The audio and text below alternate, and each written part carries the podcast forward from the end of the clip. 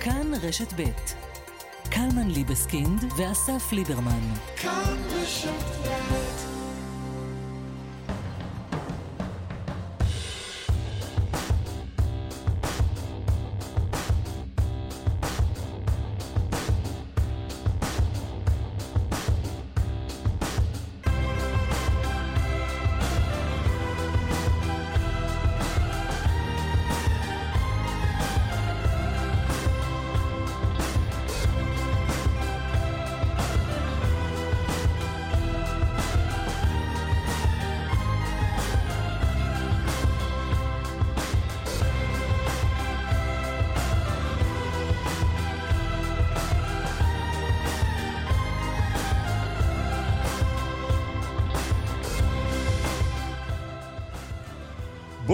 תשמע, כן, מה? מלא זמן לא היית פה, איפה היית? אה, לא יודע, לקחתי, וואי, לקח- וואי. לקחתי מנוחה מתודית לחשוב.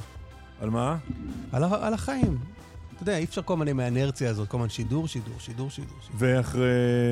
לא יודע כמה זמן שלא... היית חסר לנו פה. כן. אז אה, מה, חזרת עם איזה תובנות? קודם כל חזר, חזרתי, עם, חזרתי עם נגיף. נגיף. החלמתי, החלמתי, תודה לאל, אני כבר אה, שלילי לקורונה, אבל... אה, נגיף ההוא. בואנה, זה אירוע רציני הסיפור הזה. ו- ואז שחליתי, אתה שומע מכל עבר. אה, כן, זה ההוא והזה. מתי, באיזה שלב אנחנו נחזיר את עניין השיח על ההגבלות וכל זה? לא, לא נחזיר? לא. זה מאחורינו? אני חושב שכן? אלא אם כן יבוא איזה משהו חדש מאוד וחזק מאוד. מסכות או זה, לא, לא יצטרכו. יש מקומות שהולכים עם מסכות. איפה שאתה היית לא? לא, לא ראית מסכות? לא. איפה שאני הייתי, בחלק מהמקומות הלכו עם מסכות, גם ברחוב. איפה היית? נגיד בבנקוק, הלכו עם מסכות ברחוב, הרבה מאוד אנשים.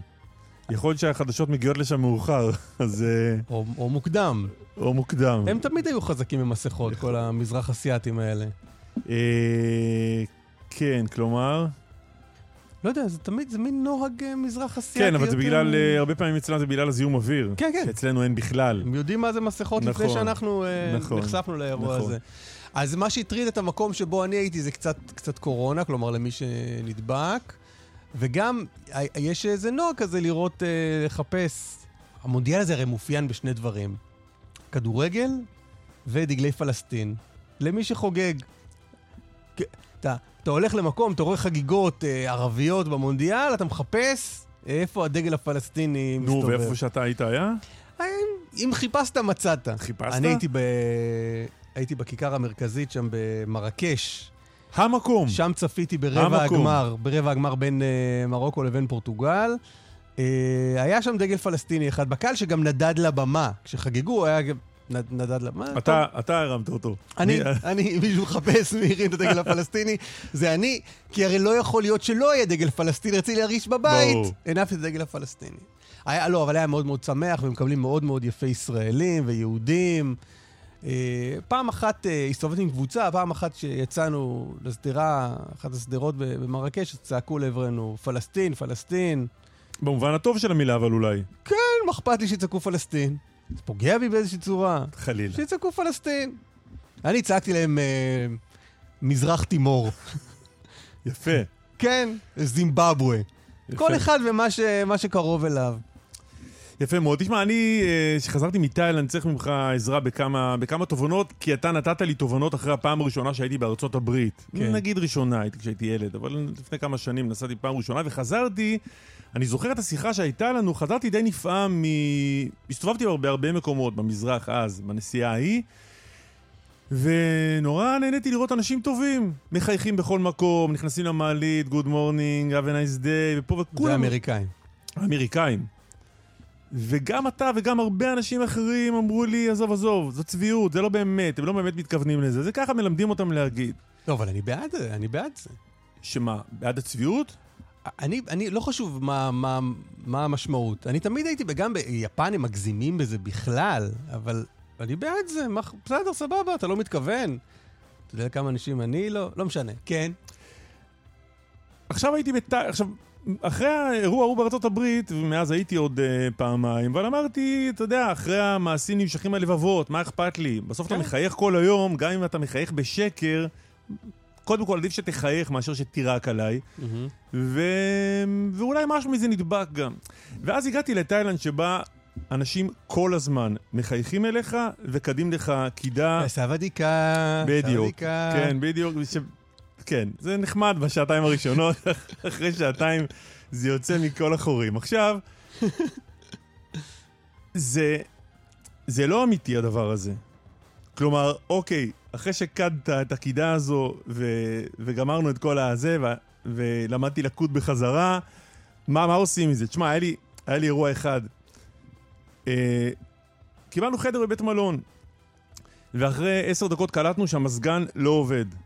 אה, והיינו במקום שהוא מקום חם, זה לא חורף שם עכשיו, אם יש שם חורף בכלל, ואני מתחיל להזיע.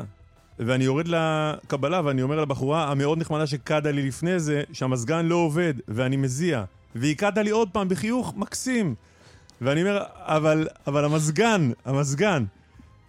ואז היא שולחת לי למעלה טכנאי, שגם הוא כד קידה וחייך חיוך מקסים, ואמר לי, הכרטיס שהכנסת פה היה הפוך. אני אומר לו, זה לא הפוך, זה הנה, כל האורות דולקים. כד קידה, חייך והלך. ונהיה לי חם, ואני הולך עוד פעם לקרוא להם, ואז מגיע עוד טכנאי. והוא כד קידה, חייך, סגר לי את המזגן והלך. עכשיו בכלל, ברור ש... שמפה קור לא יצא. אחרי חמש דקות אני אומר לאשתי, מה, מה, מה אנחנו אמורים לעשות עכשיו? אני יורד עוד פעם למטה. והיא שוב קדה לי. ואז העבירה אותי חדר. שזה היה סבבה. יום אחרי זה הלך המזגן גם בחדר הבא. ירדתי למטה. קדה קידה. חייכה חיוך. אני מזיע. כלומר, זה נורא נחמד כל הדבר הזה, אבל לאן זה הולך בסוף? כן, אני מרגיש שזה קצת מטאפורה, מה שנתת פה מטאפורה לראיונות עם פוליטיקאים. שמה? הרבה פוליטיקאים מאוד נחמדים אליך, מחייכים, ואתה שואל שאלה, בסוף הם לא עונים. מחייכים, קדים קידה, לא עונים על השאלה. אבל קודם כל שיחייכו. נכון. עדיף מאשר שירקו עלינו. טוב, אה...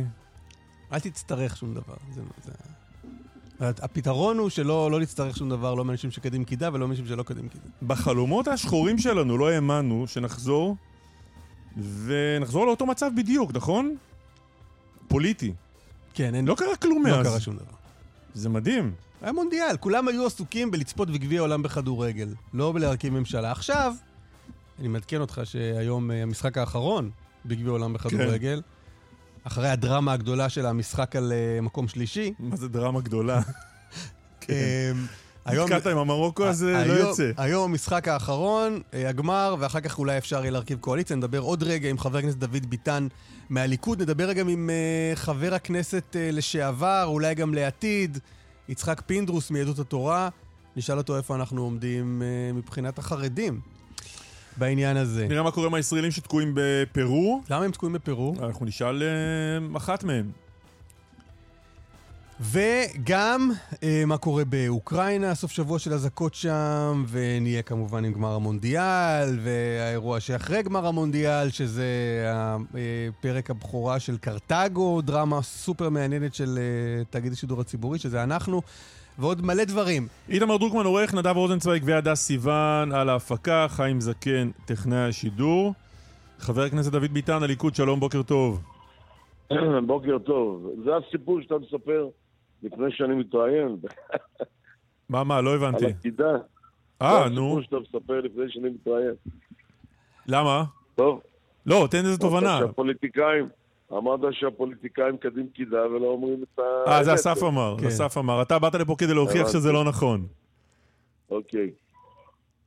מה, מה, רק תסביר רגע את חוסר שביעות הרצון שלך. ממה? מהסיפור. לא, אין בעיה. אתה אומר שהפוליטיקאים קדים קידה, מחייכים, ובעצם אתה לא יודע בעצם למה הם מתכוונים. אתה מזדהה עם זה? אתה מביע התנגדות? אני לא חושב, אני חושב שהפוליטיקאים דווקא בהרבה מאוד מקרים אומרים את האמת ואומרים מה שהם חשים. אבל איך אתה רואה שהם קדים קידה או לא קדים קידה? אתה ברדיו, אתה לא בטלוויזיה. לא, זה דימוי. כן. זה דימוי. נחמדים הבנתי. לפעמים. מורחים אותך, נו, אתה, אתה מכיר את זה. אבל זה יפה שאתה לוקח, כאילו אתה... אני אמרתי פוליטיקאים ואתה אוטומטית לקחת את זה אליך, כאילו אתה מייצג את כל הפוליטיקאים. ההזדהות אני לא הזאת, מייצג, יש בה אני משהו צוחק, יפה. אני אומר, אתה, לפני שאתה מראיין אותי, אתה מספר את הסיפור הזה. אז מה אני צריך לחשוב על עצמי עכשיו? טוב, אמרת שפוליטיקאים בדרך כלל... אל תיתן, שהתכוונתי. אל תיתן אבל אה, כל עיתונאי שאומר משהו, לערער בזה את הזהות שלך. אתה... סוג כן, של קידה אני לא שלנו. מהמר, לא, אני, אני קודם כל אני מחייך עכשיו וצוחק. מצוין. פשוט מתייחס למה שאמרת. כן. מצוין. אמרת שאתה אתה ושאר הפוליטיקאים אומרים את מה שהם חשים, אז מה מה אתה חש בימים אלה? תשמע, אני את הביקורת שלי על המשא ומתן אה, אמרתי כבר, אבל עכשיו, משההסכמים נחתמו, או עומדים להיחתם באופן מלא, אנחנו צריכים להתקדם להקמת ממשלה, כי ברגע שנחתמים הסכמים, אז צריך לכבד אותם. אתה יודע להסביר אבל למה, למה זה נסחב כל כך הרבה זמן? אה, קשה מאוד להסביר את זה, מכיוון שטוב היה אם היו מקימים אה, מהר מאוד ממשלה, ככה חשבנו באמת, אבל אה, אתה רואה, הפוליטיקה יותר חזקה מהמציאות. לא, זה בגלל הליכוד, זה בגלל השותפות. ברור שלא בגלל הליכוד, הליכוד ויתר המון מאוד על, על מנת להקים את הממשלה מהר. השותפות, היה להם זמן, כי הם כל הזמן רצו עוד דברים ועוד דברים. זה לא נעים, אבל בסופו של דבר הממשלה הזאת תקום. היא לא, כל מה שקרה עד עכשיו לא מסמל טוב לעתיד. רגע, עוד רגע- נגיע לעתיד. כל בוא- המפלגות. בוא רגע קודם נתמקד רגע בהווה וטיפה בעבר. על מה על- על מה הליכוד ויתר הכי הרבה? כלומר, מה היה הוויתור הכי גדול? קודם כל הוא ויתר על המשרדים. על רוב המשרדים הטובים הוא ויתר. גם במשרדים הקיימים הליכוד אה, נתן נתחים למפלגות האחרות, וגם בכנסת הוא ויתר על רוב הוועדות החשובות, והתוצאה היא שבעצם אה, אה, הליכוד יבוא פחות לידי ביטוי בכנסת הזאת. תן דוגמה, אבל על מה- על מה אסור היה לוותר לשיטתך? על איזה תיקים? קודם כל אסור היה לוותר למשל על תיק האוצר. בתיקים הבינוניים אה, בעצם נשאר לנו שניים וחצי תיקים, זה מה שמשפטים, חינוך ותחבורה חצי. אה, בשאר התיקים גם ויתרנו על נתחים. אני אתן לך דוגמה, התיק לשוויון חברתי, לקחו ממנו את הצעירים, לקחו ממנו את הוותיקים, לקחו ממנו את ה... מה שנשאר שם, נדמה לי, רק אה, ניצולי שואה גם לקחו. נשאר שם רק אה, אה, להט"בים ונשים, זה מה שנשאר מהתיק הזה. אז אי אפשר גם אה, לקבל תיק אה, ובסוף לתת ממנו נתחים, אז תראה מה שקרה בתיק החינוך. אבל אני אומר, עזוב את הביקורת הזאת, אני כבר לא מתייחס אליה. כי אמרתי את מה שאמרתי בשלב המשא ומתן, היום נמצא, אנחנו נמצאים במצב שאנחנו, הסכמים ברובם חתומים, עכשיו זה רק שיוף אחרון, ולכן אנחנו צריכים להתקדם הלאה ולהקים ממשלה ולעבוד ביחד. איזה תיקים, איזה תיקים אנחנו כבר יודעים בליכוד, מי יקבל אותם? אני לא יודע, יש... אה, זה ראש הממשלה צריך לקבוע זה מה ברור. יהיה פה. שר המשפטים, אתה יודע לא- לומר בוודאות מי יהיה? לא רוצה להמליץ. מה? שר המשפטים? מדברים על, על אה, יריב לוין, אבל כי ראש הממשלה, הבנתי שזה מה שהוא רוצה, ויריב יצטרך אה, לקבל את הגזירה פה. לא תהיה לו ברירה. אתה חושב שנתניהו הולך לאפשר אה, לקואליציה הבאה לעשות במערכת המשפט את אותה מהפכה שהבטחתם לעשות לפני?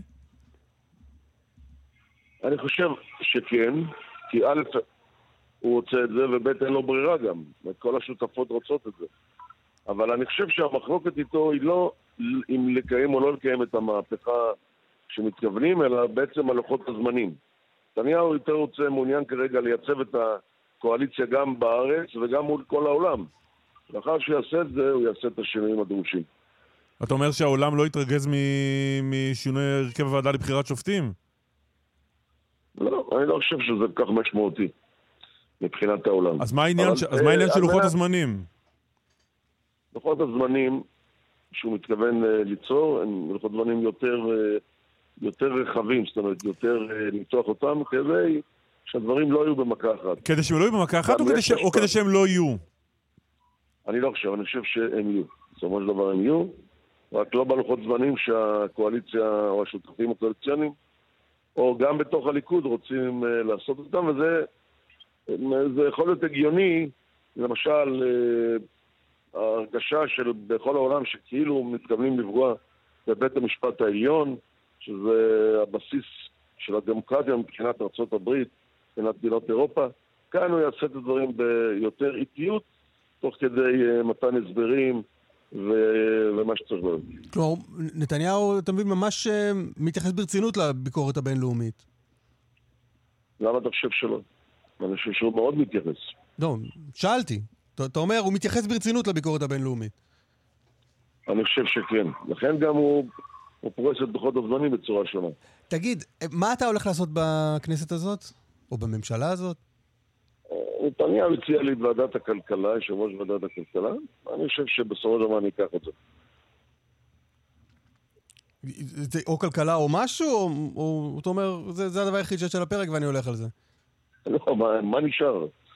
לליכוד יש אה, ועדת הכנסת. לא, רצית משהו תמיד, אחר? אה, מראש לא, רצית לא, משהו אחר? לא, לא, לא, מקובל עליי, אין בעיה. אמרת, אתה לא צופה אה, עתיד מזהיר לקואליציה הזאת, תסביר.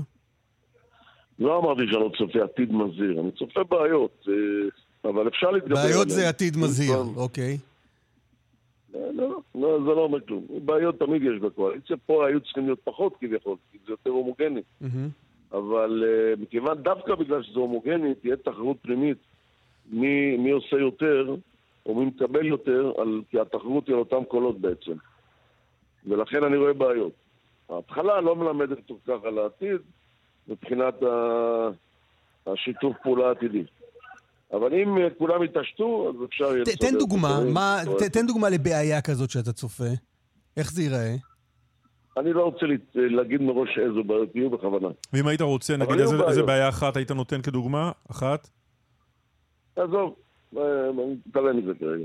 לא, אתה אומר כאילו יהיה פה איזה קרב על מי יהיה יותר... זה באופן טבעי, אה, תראה, אנחנו מתחרים על אותם קולות, גם עם סמוטריץ', גם עם בן גביר, אפילו עם ש"ס. יש לנו תחרות אה, על אותם קולות, כי הליכוד היא מפלגה עממית מסורתית, וש"ס היא מפלגה עממית מסורתית. ולכן, בסופו של דבר להיות, יכולות להיות בעיות של תחרות פנימית.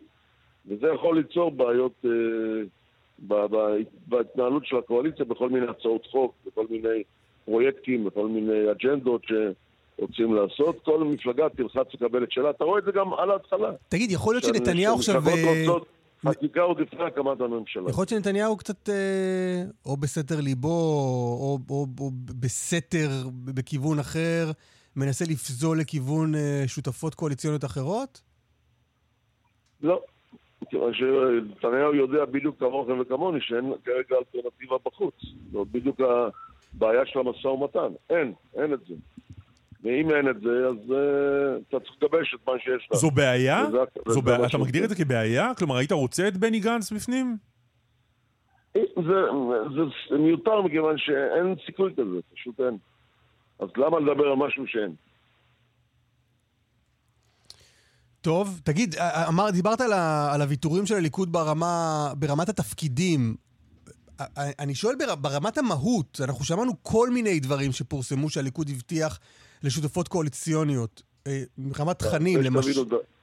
קודם כל תבינו דבר אחד, ויתור כן. על תפקידים זה ויתור על מהות, מכיוון שהיום הסמכויות נמצאות בידי כל שר ושר. והוא צריך להביא לידי ביטוי באמצעות הסמכויות שלו את, אה, את המדיניות שלו בתוך המשרד. ולכן ויתור על תפקידים זה ויתור על מהות. עכשיו לגבי יתר הדברים, יש משא ומתן, זה דברים לא סגורים באמת, ואני חושב שבסופו של דבר נגיע לאיזשהו סיכום, כי חייבים השבוע עד יום שלישי לחתום על כל ההסכמים. תגיד, אני רואה את ההתקוטטויות הקטנות האלה בינך לבין מיקי זוהר, בין דני דנון לבין אה, יואב קיש, זה מה? זה, המ- זה המתח שלפני קבלת התפקידים? הכל לא. יוצא החוצה? לא, לא, אז סיימנו את העניין, הוא אמר מה שהוא אמר עליי, אני הגבתי, ואנחנו מתקדמים הלאה. אחד, אה, אחד. היה לכם איזה, לא כן, הוויכוח היה על אה, מי אינטליגנטי יותר או מי אינטליגנטי פחות, בינך לבין מיקי זוהר. ומה כל אחד עושה עם האינטליגנציה שלו? יכול להיות. אז מה הוכרע בסוף? רק תן לנו את השורה התחתונה. לא יודע, בוא נראה. על מה, על מה, על מה, על מה זה יושב? על מה, על מה זה הוויכוח הזה? לא, לא, לא משנה, בוא, עברנו את זה, גמרנו, נגמר. לא, לא נחזור אחורה. זה, זה נקרא לקוד קידה בשפה של הפוליטיקאים. יכול להיות, יכול להיות, כן. טוב, אתה צופה במונדיאל? כן, אה, במשחקים כן, אני צופה, ב... למה לא? עם מי אתה היום? טובים. היום אני עם ארגנטינה, בגלל שאני רוצה שמסי ייקח את אליפות העולם, מגיע לו לאור הקריירה שהוא עשה. מגיע, מגיע. חבר הכנסת דוד ביטן, הליכוד, תודה תודה רבה. רבה, תודה. תודה רבה לך, תודה. שאמר תודה רבה לך, למי משנינו התכוון? טוב, די ברור התכוון. כן, נכון, נכון. סתם שאלתי. באיילון צפון העמוס ממחלף משה דיין וקיבוץ גלויות עד השלום, דרומה מכפר שמריהו עד מחלף קרן קיימת, בדרך החוף דרומה, איפה זה הכבישים האלה? עמוס ממכמורת עד מחלף גשר השלום בנתניה. דיווחים נוספים מכאן, מוקד התנועה כוכבי 9550 ובאתר שלנו. אחרי הפרסומות נהיה עם אה, אנשינו בפרו. מאצ'ו- מאצ'ו פיצ'ו, כן, עוד מעט. משהו כזה. עכשיו לפרו. מיכל רשף, אה, כתבת חדשות החוץ, שלום. שלום חברים, בוקר טוב. מה העניינים? מה קורה בפרו? אז תראה, ההפגנות כרגע אה, נמשכות, הן נמשכו גם אה, בסוף השבוע, כשמספר ההרוגים בעימותים בין אה, המפגינים שתומכים בנשיא היוצא, הנשיא העצור, כבר צריך לומר, פדרו קסטיו, אה, מספר ההרוגים בעימותים אה, האלה עלה ל-20. רגע, אז מיכל, קחי צעד אחורה. יאללה. על מה, על מה הם מפגינים?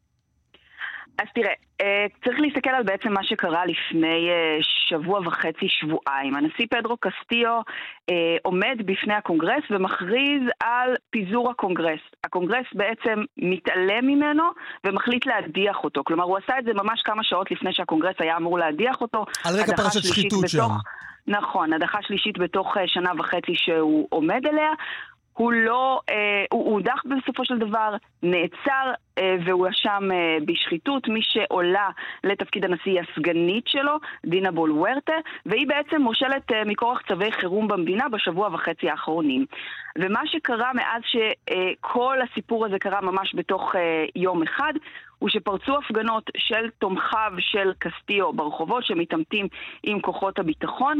הם בעצם רוצים גם להחזיר אותו, הם רוצים לפרק את הקונגרס, הם אומרים שהקונגרס אה, מושחת, הם דורשים ממנה להתפטר, היא אגב אומר, אומרת שהיא לא מתכוונת להתפטר, אה, ובינתיים הקונגרס גם מסרב לאשר אה, בחירות, מקד... כאילו להקדים את הבחירות, כלומר זה מין מצב כזה של לא להקיא ולא לבלוע.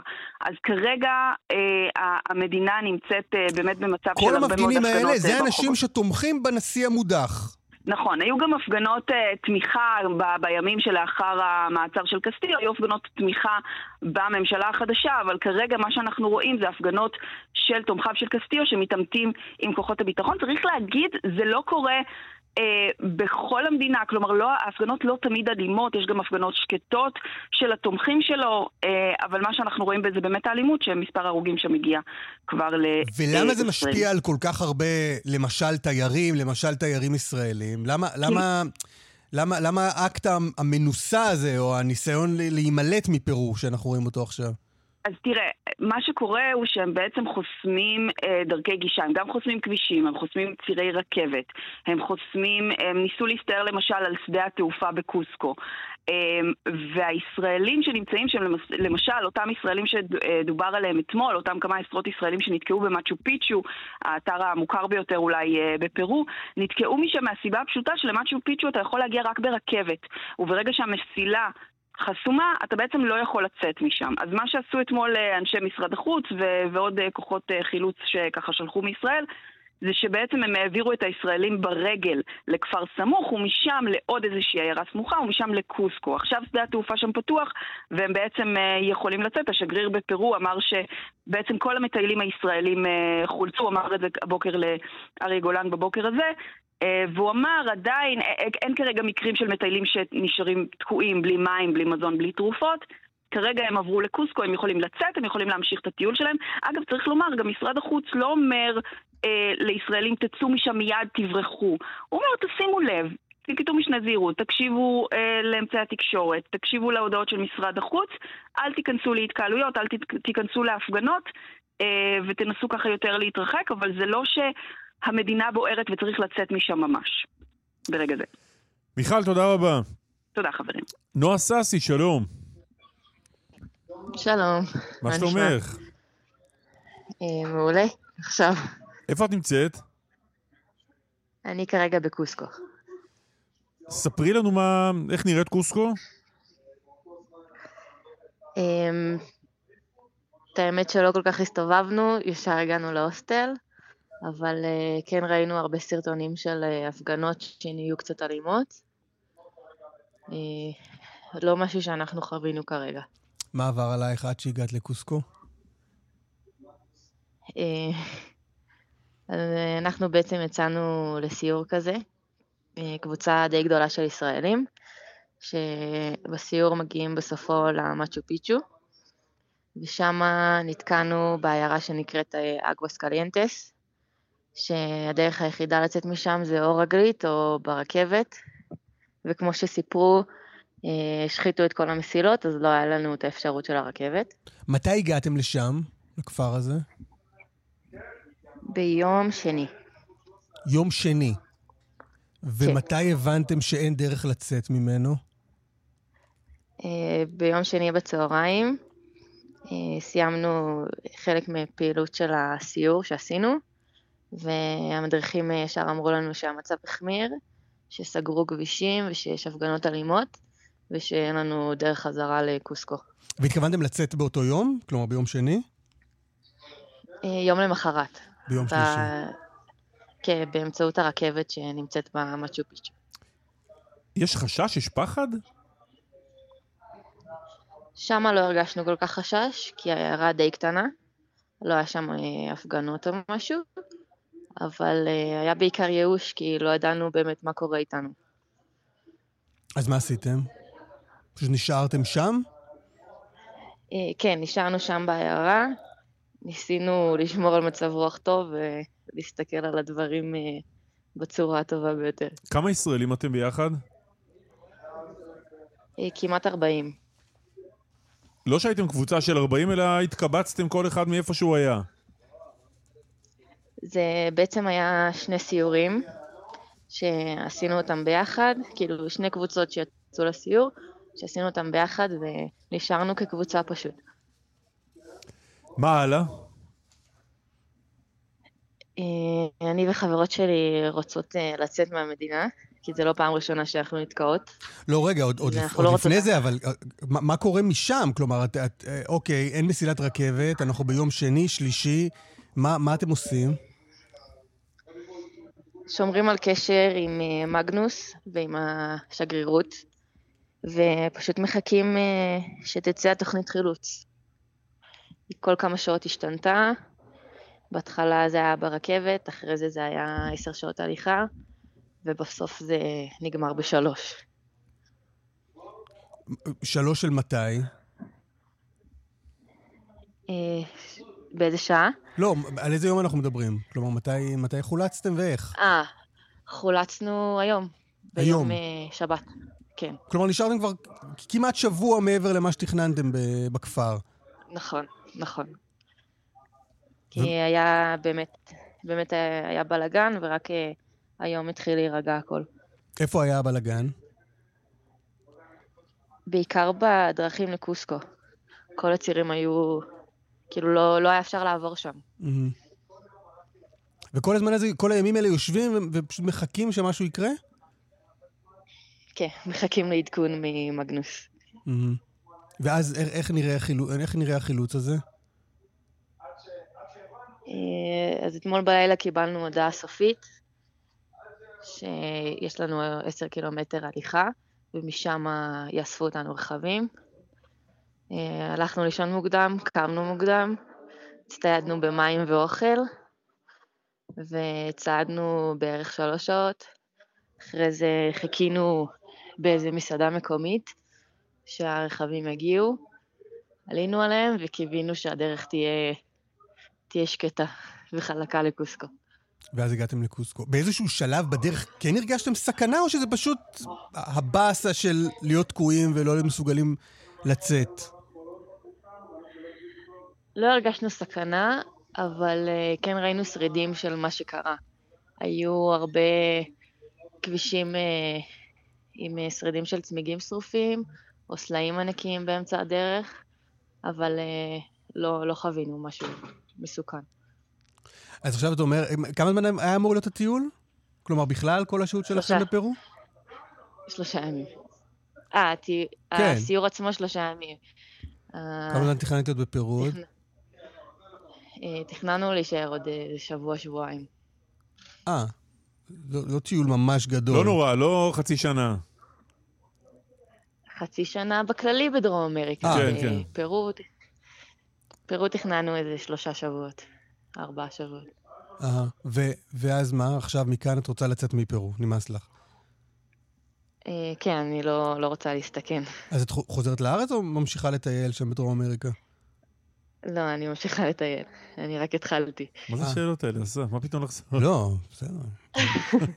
לא יודע, בטיול. ברמת הגולן כבר היית. עד, אה, מה, ואז מה היעד הבא אחרי פרו? התכנון הוא לנסוע לקולומביה. קולומביה. או, מדינה רגועה ושקטה, כן. אחרי פירוט צריך קצת לנקות את הראש בשקט, בשנטי. אף פעם לא קרה כן. שום דבר לאף אחד ממש בקולומביה. כלום, ממש כלום. שלא יקרה פעם ראשונה. יופי. דרישת שלום בקולומביה. נועה, תודה רבה. תודה רבה לכם. אתה היית בקולומביה? לא, לא. לא הייתי בקולומביה. לא הייתי. בדרום אמ- הייתי הכי קרוב לדרום אמריקה, הייתי בקובה, אם זה- אם זה עוזר לך. אני ראיתי כמה סדרות שקשורות לדברים שקורים בקולומביה, אבל לא רוצה להלחיץ את נועה, אז עזוב את זה כן. עכשיו. אה, שמואל רייניץ, שלום. כן, בוקר טוב. בוקר טוב. אתה תושב עמנואל, מה שלומך? תושב עמנואל, ברוך השם. מרגיש טוב? ברוך השם מרגיש טוב. ספר לנו מה קרה לך ביום שישי. ביום שישי, ערב שבת קודש, פרשת וישב, שנת הקל, תשפ"ג, אה, לפני חנוכה, היום בערב זה ערב חנוכה, אני נוסע מכיוון אלון מורה לכיוון עמנואל, עובר את היישוב יצהר על הכביש הראשי, יורד בירידה, מגיע לכיוון מוצב הסלע, משם אני רואה מרחוק עומדת אה, מכונית שחורה בצד שמאל של המעקה בטיחות עם לוחית זיהוי צהובה. זה אומר שזה מכונית של יהודים, כי בדרך כלל פלסטינים יש להם אה, לוחית זיהוי לבנה. של ישראלים. של ישראלים, כן. ואז אה, אני ממשיך בנסיעה, נוסע 80-90 קמ"ש לפי החוק, וכשאני מתקרב אליו, הוא מבצע, המכונית השחורה מבצעת אה, סיבוב פרסה באמצע הכביש על קו לבן, וכדי, למה הוא עשה את זה? הוא רצה שאני אתקרב אליו, ואז הוא יכול אה, לעשות טווח אפס, השם ישמור. ואז אני קלטתי מה שהוא רוצה לעשות. הוא חסם לך את הדרך? הוא כמעט חסם לי, הוא עשה, הוא עשה תרגיל, הוא רצה שאני, הוא רצה להפחיד אותי. כן. אז אני פשוט ראיתי את זה מבעוד מועד, ואז אני זזתי בצד שמאל, עקפתי אותו, כזה, עקפתי אותו. אני ממשיך הלאה במאית השנייה, אני שומע צרורות של אה, יריות, בום, בום, בום, יריות בודדות, איזה ארבע או חמש יריות. שנורו מהרכב שלו? שנורו מהרכב שלו, אני ראיתי, ראיתי אותו, כשעברתי לידו ראיתי אותו, הוא יושב שם עם קנה בחוץ, רובה ארוך, הוא לובש כובע על הראש, בגדים בהירים, הוא היה גם בעיר, אני חושב שהוא אפילו קצת חייך וצחק, ככה אני חושב, זה הכל היה באמת... מאיזה מרחק הוא היה כשהוא ירה, כשהוא ירה לעברך? מאיזה מרחק היית אני- אתה ממנו או אני- ממך? אני, אני לא יודע, זה במאית השנייה, אני לא יכול להגיד, אבל זה מרחק של, אה, בוא נגיד, אה, 20-30 מטר. מהמם. בערך, בערך, זה הכל אה, שניות, חטאי שניות. ואז, כמו שאמרתי קודם, שמעתי יריות בום בום בום, ואז אני אה, מסובב את הראש לצד שמאל, לצד ימין, סליחה, ואז אני רואה שהשמשה שבורה, ואז אני אומר לעצמי, תשמע, ירו עליך, יורים עליך, ירו עליך.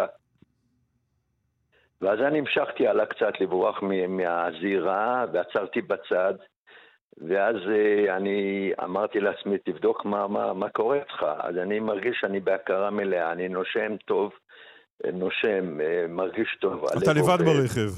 אני לבד ברכב, אני מרגיש טוב, נוגע בחולצה, נוגע בראש, נוגע באוזן, נוגע, נוגע בפנים, בפרצוף, רואה הכל בסדר, ברוך השם.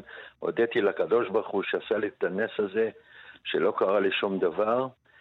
ותוך כדי שאני בודק את עצמי, אני מחייג למשטרת ישראל, ואני אומר להם, הרגע, הרגע עשו עליי פיגוע ירי, ירו עליי, אני מבקש שיבואו לעזור לי. אמרו, "בס- אוקיי, אנחנו כבר שולחים- לך כוחות ביטחון, הכוחות בדרך, אל תדאג, תשב באוטו, תחכה לנו. אה, תוך כדי שאני מדבר איתה, עברו שם מכוניות של יהודים, אה, ומיד הם קלטו מה שקרה, הם יצאו החוצה וטיפלו בי ועזרו לי, הביאו לי איפה, פגעו. כמה כלים נכנסו לרכב ואיפה הם פגעו? אני לא יודע כמה. אני יודע שאחרי זה המפקדים של הצבא הגיעו והראו לי, בוא תראה, פה בדלת בצד ימין יש כניסה של כדור, וכנראה הכדור עף והגיע עד המשענת של הראש של הנהג, ושם הוא נעצר, כי הצבא הוציא משם את הכדור. כלומר, מה, סנטימטר שניים מהראש שלך? משהו כזה, כן, כן. וואו. אני מניח שאם היינו מדברים איתך מיד אחרי האירוע, היית פחות אה, נינוח, כמו בשיחה הזאת. נכון, נכון, נכון, בטח, זה, הייתי בהלם, הייתי... אה, אני לא יכולתי לדבר, הייתי מפוחד לגמרי, זו פעם ראשונה שקורה לי כזה דבר, אבל הקדוש ברוך הוא אוהב אותי ושמר עליי שלא יקרה לי שום דבר. קצת את תאר קצת את ההלם, כלומר, מה זה אומר שהיית בהלם? אה, אני, מה זה בהלם? אני, אה, אני נבהלתי מאוד מאוד, אני לא ידעתי מה, מה עושים, אבל אני החזקתי את עצמי חזק, אמרתי, אתה, אתה תפסיק להיות פחדן, תהיה חזק ותזרום עם מה שקרה, אל, אל תאבד עשתונות. אה, תעמוד בקור רוח ותמשיך לדבר, תמשיך ל, ל, ל, לעמוד שם עם המפקדים, תדבר איתם. ותהיה חזק ואל תפחד, הקדוש ברוך הוא איתך, הוא שמר עליך, אתה רואה שלא קרה לך שום דבר.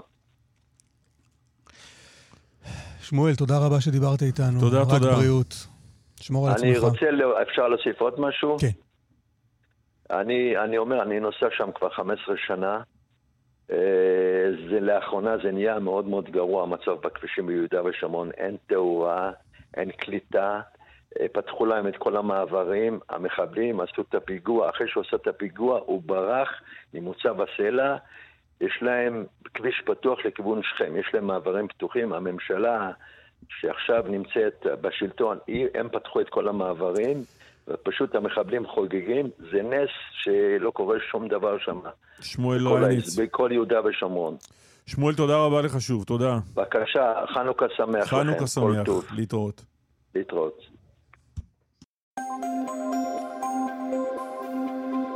דרך 75 מערב עמוסה ממחלף שער העמקים עד צומת לב המפרץ. בדרך ירושלים תל אביב עמוס ממחלף שפירים עד קיבוץ גלויות, בכיוון ההפוך עמוס מלטרון עד שורש.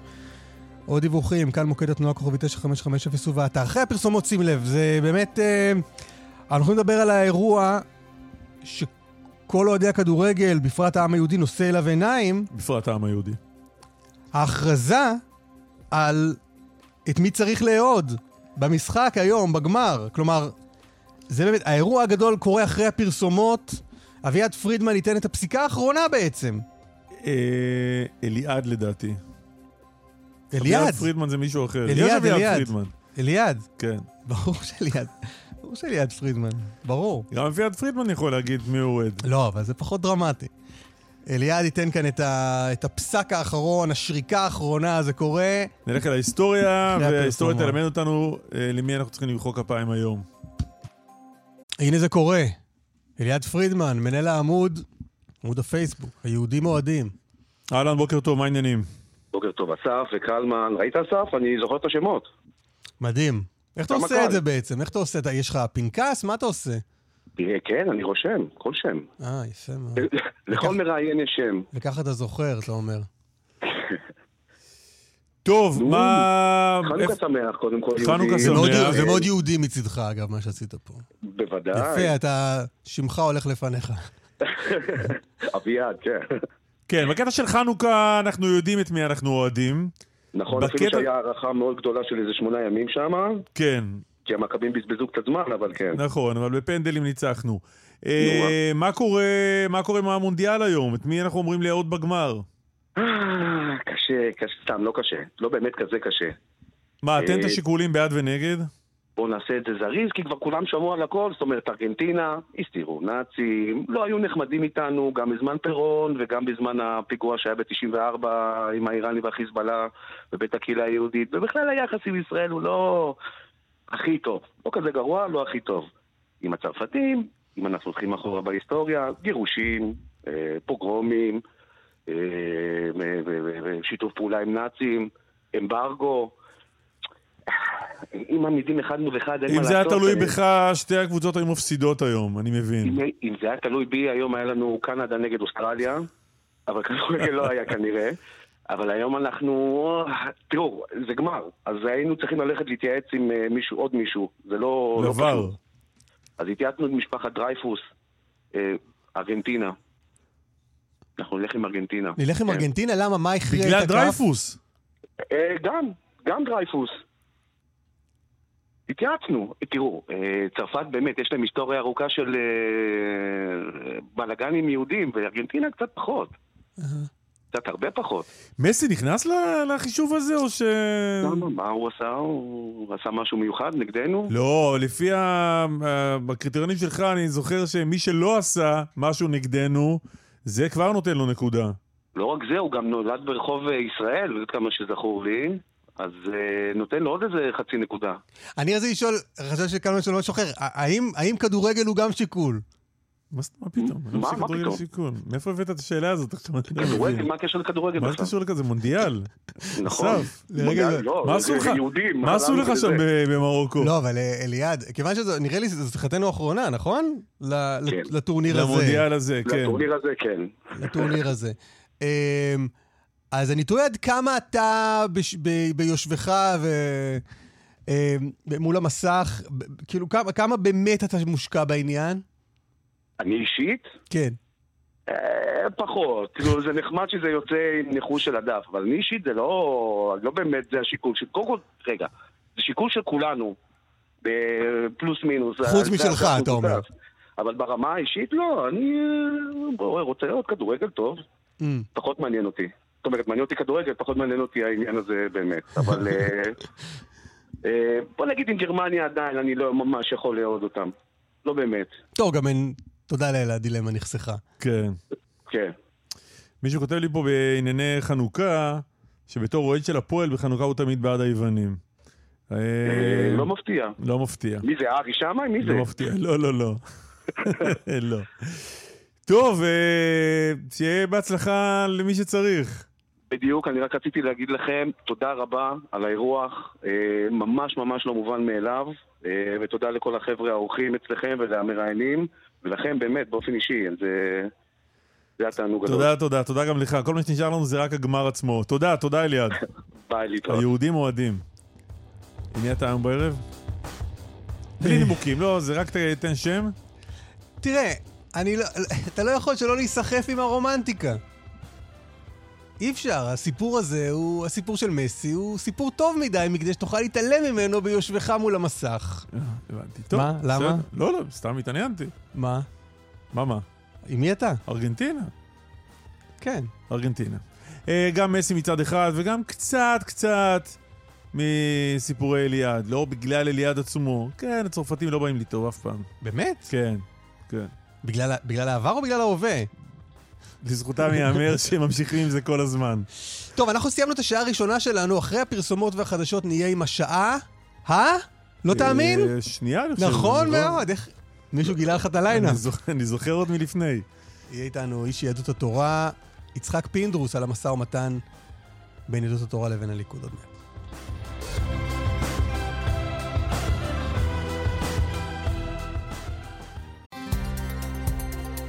כאן רשת ב' קלמן ליבסקינד ואסף ליברמן. כאן רשת ב'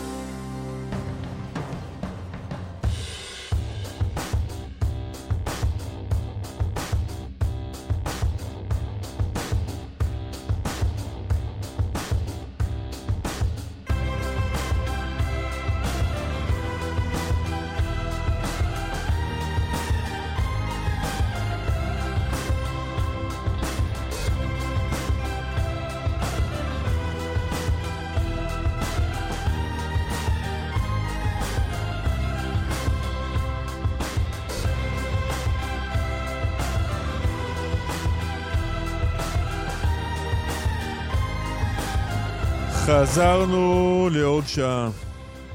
אתה בנוי לזה? אל תש- אל תשמע מיואש כל כך, קלמן, מה קרה? נהפוך הוא. נהפוך הוא, זה היה- הקול של האזוז. אה, כן? כן. אחרי זה אני אנסה לעשות את הקול של המיואש. אמ, טוב, האמת שאני נורא רוצה לקרוא תגובות. יש מלא, אולי נקרא אחרי? זה. אחרי זה? כן. אתה- אתה יכול, אם יש לך משהו מאוד חשוב עכשיו, אז תן. לא. נדמה לי, אה, אה, סיגלית כותבת, נדמה לי לזכות הצרפתים, בשאלה במי כן. לצדד, צרפת או ארגנטינה, אה, יש לזקוף את מפעל הטקסטיל בדימונה. מהמם. טוב. אז שלוש אחת. לא שלוש אפס, שלוש אחת. אה, מ- מישל, אה, תגובה כזאת, למען יהדות צרפת, הקהילה היהודית הגדולה באירופה, אני ארים כוסית גם בשבילו. בשביל מי? בשביל אה, אליעד. כאילו, היא גם, היא, גם נאמר משהו לא יפה עליו בתגובה הזאת, שצנזרתי, אה? כאילו, הבנתי. אבל אה, צ- צרפת, קהילה יהודית גדולה אבל באירופה. הנבחרת היא לא של יהדות צרפת. נכון?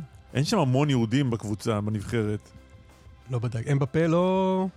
לא יהודי? אני לא בדקתי. סעיף הנכד אולי. אמ, טוב, אתה תחפש עוד, אני בינתיים אגיד שלום ליצחק פינדרוס מיהדות התורה, בסדר? אם אם אתה רוצה, אז כן. בוקר טוב. בוקר אור, בוקר אור. מה העניינים? איפה אתה ב... בוויכוח הגדול, ב... בהתלבטות הגדולה בין ארגנטינה לצרפת? מודה ומתוודה שמכיוון שאני אה, לא כל כך מתמצא בכדורגל, לא, נו קשה די. לי להכריע בעניין. לא, נו. אבל איפה תהיה היום בחמש? איפה תצפה במשחק? בהדלקת נרות עם המשפחה. בחמש עוד לא אין מדליקים. לי טלוויזיה, הכל בסדר. יש גם אין- אין בדיגיטל, יש. באפליקציה של אה, כאן, אין גם בסלולרי. בסלולרי הכשר לא אין. קיצור, זה, לא- זה לא מעניין אותך. לא אמרתי, אה, בוא, לא, אני יודע שואל. שהרבה אנשים מתעניינים, אני לא רוצה לזלזל באנשים שמתעניינים, אני אהיה כן. בהדלקת נר חנוכה עם בני המשפחה. והחלטתם במשא ומתן הקואליציוני הזה שאף אחד במונדיאל הבא, אף, אחד- אף חרדי לא יוכל לצפות בכדורגל באמצעות האפליקציה של כאן. למה הוא יוכל אה, לרכוש טלפון? אתה יודע שאני אני לא שמעתי שבחנות בודקים אותך אם אתה חרדי או לא. אם אתה רוצה, תרכוש כל טלפון שאתה רוכש. אתה לא יכול, אבל אני- לא תרצה, ש... לא תרצה שאפשר יהיה עם המספרים מספר, הכשרים. אני לא, אני לא ארצה שמישהו, שהבן שלי מספר כשר יוכל לנייד את זה למשהו שיוכל לראות עזוב את הבן שלך, הבן ולא שלך זה הבן שלך. משהו. שלך, שלך. כן, אתה לא רוצה כן, של בנים, אתה רוצה של. בנים של אחרים, שזה יותר אה, בעייתי. תסביר את זה. לא, אני חושב שההתערבות אה, של המדינה בתוך אה, אה, החלטה של קהילה לרכוש אה, מכשירי טלפון זה כבר הזוי. אתה יודע, הגענו למ- למחוזות הזויים, ואנחנו צריכים גם להתנצל על זה שרוצים לרכוש כאלה סוגי טלפון. לא, מה זה קהילה? אתה יכול לעצמך לחסום את זה. כן, אבל אני רוצה לדעת אה, בבית ספר של הילדים שלי. שאתה רוצה לדעת שגם, חברים, שגם ההורים. של החברים שלהם חסומים. לא ההורים, אלא הילדים. מה- למה למה אתה צריך להגיע להורים? קודם כל הילדים. לא, אתה אומר, זו חוצפה שהמדינה תתערב ב- במה שהקהילה עושה, אבל הקהילה, שאתה מרחיב אותה לכדי כל מי שהוא חרדי, יכולה לכפות על הפרט שלא יתחזה היא לא כאילו היא הוא לא מחזיק מספר היא כשר. לא כופה, היא לא כופה, היא רוצה לדעת, אני חושב שזה דבר אלמנטרי, שאני רוצה לדעת למה הילדים שלי חשופים ולמה החברה שלי חשופה, זה בסדר גמור. אתה רוצה לדעת לדוגמה אם המורה של הבן שלך אה, אה, צופה לו עלינו במשחק הכדורגל דרך האפליקציה לא. של כאן? לא, אני רוצה לדעת אם הילד שלי יש לו אה, אה, אה, חברים עם גלישה חופשית לאינטרנט או לא. מה זה עניינך? זה לא משהו אישי נגד כאן, אני אומר לך את האמת. זאת אומרת, הנושא לא, של לא, התאגיד כאן זה נושא כמשל, ברור, ברור, ברור, ברור. לא, כמשל, גם כמשל. התקצוב של התאגיד. לא, לא, אבל ברור, ברור. כן. תגיד, מה, מה זה עניינך אם אה, החברים של הילדים שלך בבית ספר אה, גולשים באינטרנט? כי אם אני לא רוצה שהבן שלי יהיה חשוף לאינטרנט, אז למה אני רוצה שאלה לאינטרנט חסום, רימון, כמו שיש לו בבית. לא, לא, בסדר, הבנתי, הבן שלך זה החינוך שלך, תעשה מה שאתה רוצה. נכון, נכון. מה אכפת לך במה הילדים שלו צופים, ואם הם מסתובב צופים? איתם, הוא מסתובב איתם, הוא חי איתם, אני לא אכפת לי מה שהוא עושה בלי שהוא מסתובב איתם. עד איפה זה מגיע? כלומר, גם גלישה באינטרנט, מה עוד חשוב לך לדעת עליהם? מה עוד חשוב לי לדעת? כן. אה, עד איפה- עד איפה זה מגיע? אנשים כלומר, מה... טובים, לא אלימים, אה, אה, אנשים עם ערכים דומים. כי אתה יודע. יש אנשים טובים עם, עם ערכים גבוהים מאוד, שיש להם גלישה בלתי מוגבלת באינטרנט, ויש כאלה פה ושם הפוכים. שהם חסומים, נכון. חסומים אנחנו להכל וההתנהגות. שלהם לא אנחנו משהו. מדברים על מסגרת, אתה יודע, בסופו של דבר כל אדם יש לו את המציאות שלו ואת האופי שלו וכמה הוא אה, אה, עבד על עצמו ואיזה חינוך הוא קיבל, אבל בסוף יש איזושהי מסגרת, והמסגרת הזאת היא מסגרת שאני חושב שזכותה של חברה אה, לרצות את המסגרת הזאת, אני לא חושב שיש לא, זה. מדהים, יש כל כך הרבה בעיות קשות, בין היתר בחברה הישראלית, כמובן גם בחברה הכללית, אבל יש בעיות גם קשות בחברה החרדית. חד משמעי. ולכן צריך אה, אה, לחזק ו- את החינוך. ואתם כאילו מנסים לפגוע דווקא בחירות הזאת של אנשים. לנייד מספרים, כדי נכון, שלא הנושא יהיה של את הרושם לא, של לא, לא, הטלפון לא, לא. הכשר. הנושא של החינוך אה, לקח הרבה יותר זמן מאשר הנושא של הניוד מספרים. בכלל הנושא של החינוך, רמת החינוך, מה קורה במערכת החינוך, כל הנושאים האלה הם הליבה של המשא ומתן, הם גם היו הליבה של מערכת הבחירות. אה, הם בהחלט נושאים שמאוד מאוד מאוד מטרידים בחברה החרדית, וצריך לעשות הרבה. ונכון, יש הרבה דברים לתקן בחברה החרדית. לא, אני לא חושב שאין מה לתקן בחברה החרדית, יש הרבה מה לתקן, וצריך לעשות את זה. מה למשל? אמרתי, עבודת המידות, ולהיות יותר אה, נחמד אחד לשני, ולא אה, להיות מושפעים מהאלימות ובא- ש- שגואה היום בחוץ, וזה צריך לעשות הרבה בעניין הזה. מה זאת אומרת לא להיות מושפעים? כולל האלימות שראינו בסוף השבוע בהפגנות. שהוא דבר שצריך לעשות הרבה בשביל ש... אתה יודע, זה בסוף משפיע. לא לא הבנתי, לא להיות מושפעים מאיזה אלימות? מה זאת אומרת לא להיות מושפעים? לא להיות מושפעים מהאלימות שגואה היום בחברה, גם החרדית, גם בחוץ. וצריך לעשות הרבה בעניין הזה. טוב, איפה אתם עומדים עם המשא ומתן? אני חושב שנקרא, אה, כבר די אה, סיימו עם המשא ומתן, אני לא, לא רואה סיבה למה עוד לא חתמו, אולי יש, אה, יהיו אלה ניסוחים סופיים, אבל אנחנו כבר די בסוף. המשא ומתן שבוע שעבר התנהל בסדר גמור, התקדם יפה. יכול לעשות לנו רגע איזה מיפוי קל כזה של מה מהדרישות שלכם קיבלתם, מה לא קיבלתם, אם יש מה שלא קיבלתם? אני חושב שבסופו של דבר אה, אה, אפשר לומר, רוב הדרישות העקרוניות אה, התקבלו גם בנושא החינוך, גם בנושא הדיור, גם בנושא אה, אה, הסטטוס קוו. ושם נמצאים כרגע. תסביר את הדרישה הזאת, עמליה דוק דיווחה עליה אתמול בחדשות אה, 12, אה, בעניין המענק, מענק 100 אלף שקל לרוכשי דירת יד שנייה.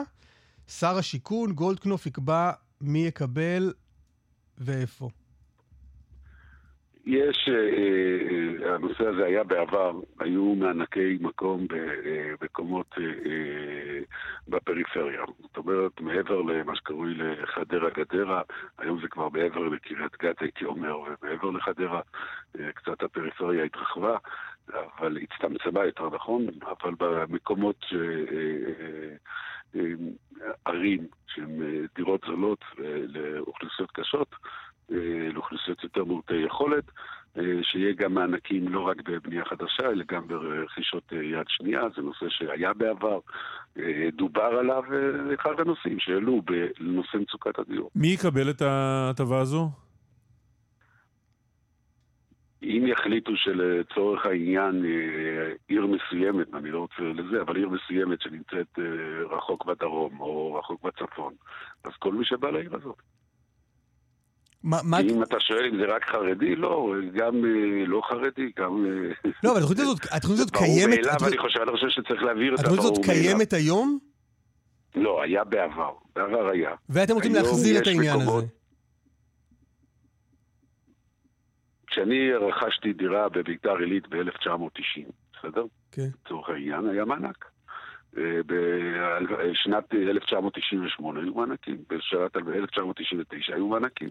במשבר הגדול ב-2002-2003 מדינת ישראל הפסיקה אה, לתקצב מענקים. התוצאה של זה היום היא שמדינת ישראל בעצם, ממשבר הדיור מרוויחה בסדר גודל אה, הכנסות של 70 מיליארד שקל, שהוא משמעותי מאוד בתקציב של 450 מיליארד. אה, 70 מיליארד שקל הכנסות למדינה ממשבר הדיור, והמציאות היא שבסוף אדם צעיר אה, שמסיים צבא או אה, בוגר ישיבה אה, ורוצה לרכוש דירה, בלתי אפשרי. אז ת, תסביר רגע, מה, מה, מה הקריטריון שאתה רואה לנגד עיניך? באיזה, איך המקום. קובעים, איך קוראים המקום. באיזה עיר או באיזה המקום, יישוב? המקום שהוא אה, אה, מקום שיש אה, עניין אה, לחזק אותו.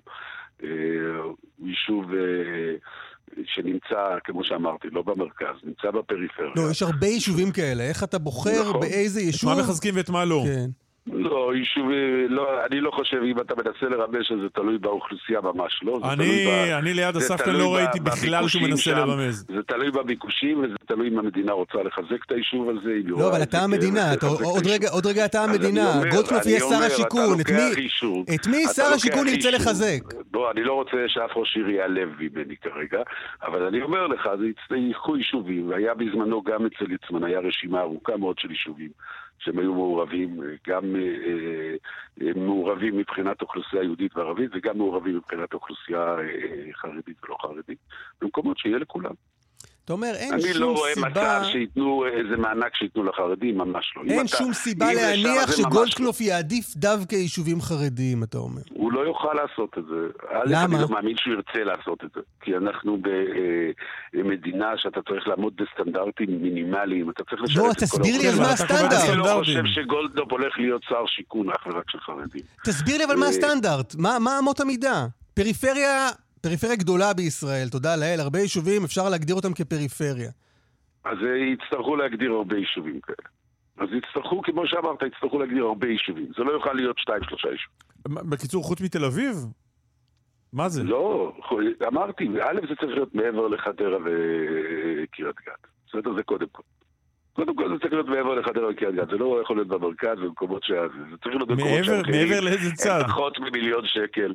אה, לדירות שיד שנייה הם פחות ממיליון שקל. כי אתה לא מדבר על אנשים שיכולים להרשות לעצמם. צפונית. מחדרה, דרומית מקריית גת?